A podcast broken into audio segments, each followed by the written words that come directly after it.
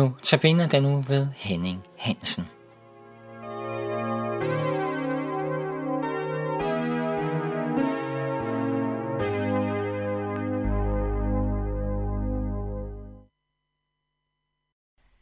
Vi har i denne uges notabene øh, talt om de mange barriere, der kan være i vores tilværelse for tryghed og trivsel. Barriere om tiden, om døden, om at jeg ikke blot er en tilfældig brik i livets store puslespil. I dag er sidste dag i denne uges notabene, og jeg har valgt, at vi skal tale om tryghed ud fra den vinkel, at Jesus, som er fundamentet for vores tryghed, ønsker at være mere end en ven for os. Gud bruger et udtryk om Jesus, at han er hans tjener. Jesus fik en opgave, som Gud ville, han skulle løse. Derfor sendte han Jesus til jorden. Hvad var det for en opgave? I Esajas 53, vers 11-12, siger Gud, Min tjener bringer retfærdighed til de mange, og han bærer på deres sønder. Han hengav sit liv til døden og blev regnet blandt lovbrydere. Men han bar de mange synd og trådte i stedet for syndere. Det er et tydeligt løfte om Jesus. Det er et løfte, der er afgivet 800 år før Jesus blev født. Formålet med Jesus som tjener var, at han skulle træde i stedet for syndere. Dig og mig. Jesus vidste om sig selv, at han var opfyldelsen af denne profeti. At han skulle genoprette det, der var ødelagt ved syndefaldet, og som vi ikke formår selv at rette op på. Og Paulus taler også om det i Filipperbrevet, kapitel 2, vers 7, hvor han skriver om Jesus, at han gav afkald på at være gudlig, at han tog en tjenerskikkelse på at blive menneskelig, og at han ydmygede sig og blev lydet ind til døden, ja døden på et kors. Jesus vidste, at endemålet for hans tjeneste her på jord var, at han skulle dø. Jesus gav sit liv for dig og for mig, da han døde på korset. Der åbnede han adgangen, for at vi kunne få tilgivelse for vores synder. For synden måtte sones, hvis vi skulle kunne vende tilbage til livsfællesskabet med Gud i evigheden. Jesus mere end en ven. Han blev ikke alene Guds tjener, men han gjorde sig faktisk også til vores tjener. Og han blev også vores ypperste præst, siger vores Bibel.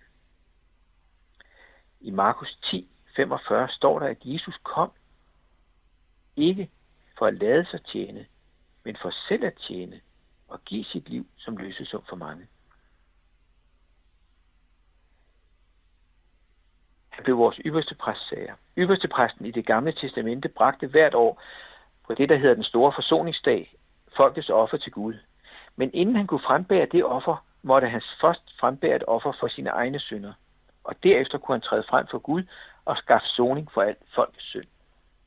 Men som vores ypperste præst adskiller Jesus sig ved, at han var uden synd, og derfor behøvede han ikke først bringe et offer for sig selv.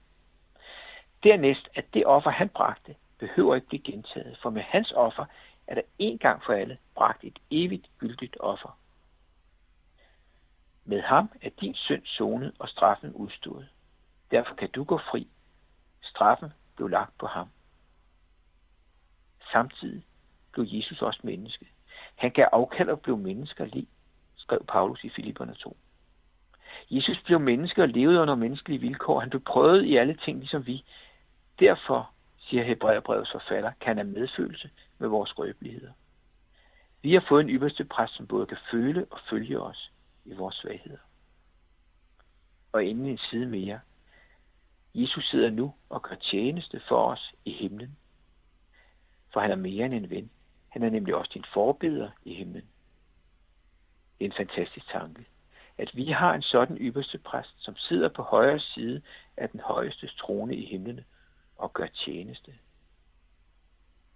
Der er han din repræsentant, og der taler han netop din sag. Vi har en talsmand hos faderen, Jesus Kristus, den retfærdige, står der i 1. Johannes brev, kapitel 2. En bedre advokat kan du ikke få. Og der beder Jesus for dig i himlen. Vi kan som kristne opleve, at vi kommer til kort i vores kristenliv. Vi står ikke helt over for Gud, som vi skulle.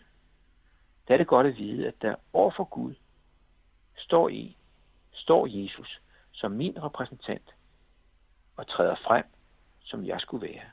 Sådan ser Gud Han kan have medfølelse med mine skrøbeligheder. Han er min talsmand i himlen, og der beder han for mig i dag. Jesus, mere end en ven. Det var ham, der så den enkelte. Han så den samaritanske kvinde ved brønden. Det var ham, der havde omsorg for de, som virkelig var trådt ved siden af samfundets regler. Der var kvinden, der var grebet i hår. Det var ham, der værdsatte den fattige skave, enkens skav. Det var ham, som tog sig tid.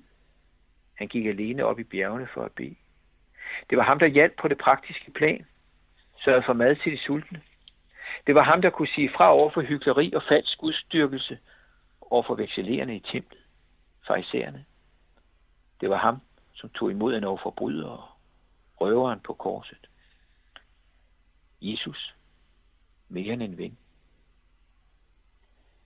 Med andre ord, Jesus fagnede alle typer, uanset deres livssituation, uanset og måske netop de med fejltrin eller særlige behov. For således elskede Gud verden. Alt dette gjorde han for dig. Han ønsker også at være mere end en ven for dig, uanset din livssituation, uanset dine fejltrin. For således elsker Gud.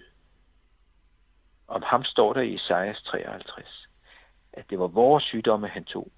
Det var vores lidelser, han bar. At han blev gennemboret for vores overtrædelser. At han blev straffet, så vi ved hans sår kan blive helbredt. At Gud lod al vores skyld ramme ham.